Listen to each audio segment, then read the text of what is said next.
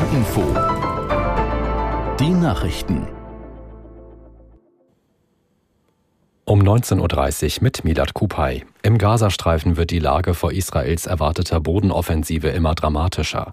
Die israelische Armee forderte die Bewohner erneut auf, den Norden des Küstengebietes zu verlassen. Aus Tel Aviv, Björn Darke. Israel hat nach Angaben der US-Regierung die Wasserversorgung im Süden des Gazastreifens wiederhergestellt. Die Leitungen seien wieder offen, sagte US-Sicherheitsberater Sullivan. Aus Israel gibt es dazu bisher keine Bestätigung. In Israel schrillen auch heute die Luftsirenen in vielen Landesteilen.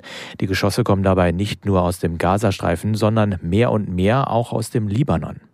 Ein Mann wurde an der Grenze im Norden getötet und mehrere Menschen verletzt. Verteidigungsminister Galant betonte, Israel wolle keinen Krieg mit dem Libanon. Wenn die dort aktive Hisbollah-Miliz aber den Weg des Krieges wählt, werde sie einen hohen Preis bezahlen. Ägypten hat Israels Reaktion auf den Großangriff der Hamas vor einer Woche kritisiert. Präsident al-Sisi sagte bei einem Treffen mit US-Außenminister Blinken in Kairo, das israelische Vorgehen komme einer kollektiven Bestrafung gleich und gehe über das Recht auf Selbstverteidigung hinaus. Eine Verzögerung bei der Suche nach Lösungen der Krise werde, werde zu mehr Opfern führen, betonte al-Sisi. Es sei sehr wichtig, Spannungen abzubauen und die Lieferung von Hilfsgütern in den abgeriegelten Gazastreifen zu erleichtern. Der ägyptische Präsident betonte, sein Land bemühe sich darum, andere Parteien davon abzuhalten, in den Konflikt einzugreifen. Die Bundeswehr hat heute etwa 160 Menschen aus Israel nach Deutschland ausgeflogen.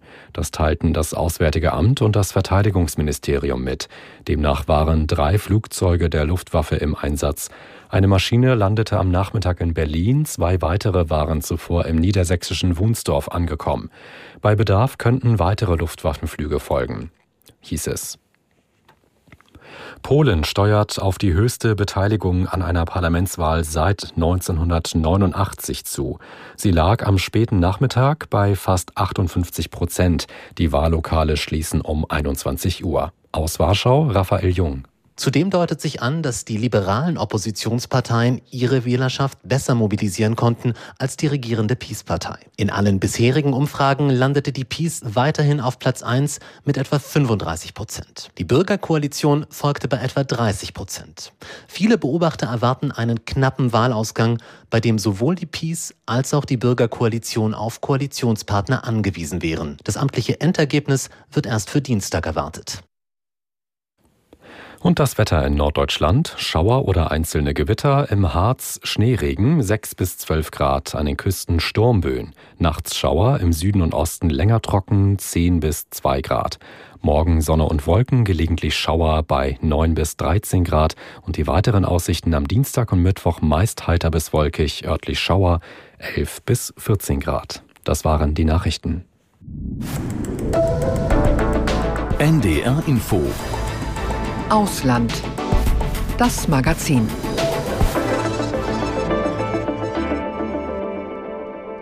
Die Lage in Israel und im Gazastreifen nach dem unfassbar brutalen Angriff der Hamas beschäftigt uns auch heute in allen aktuellen Sendungen.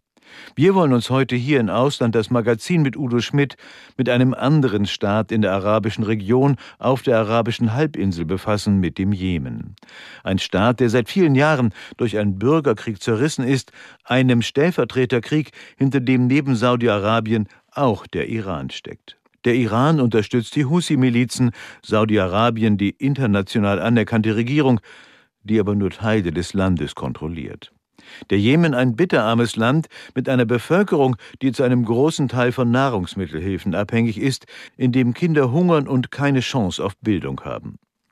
Immerhin gibt es inzwischen eine Waffenruhe, die zu halten scheint. Eine Ruhe, in der es zum ersten Mal seit Jahren möglich ist, in den Jemen zu reisen, um ein Bild, zumindest einen kleinen Eindruck von der Lage im Land zu erhalten.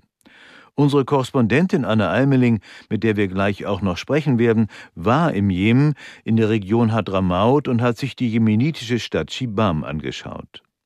Die Hochhäuser aus Lehm in Shibam sind weltberühmt. Viele von ihnen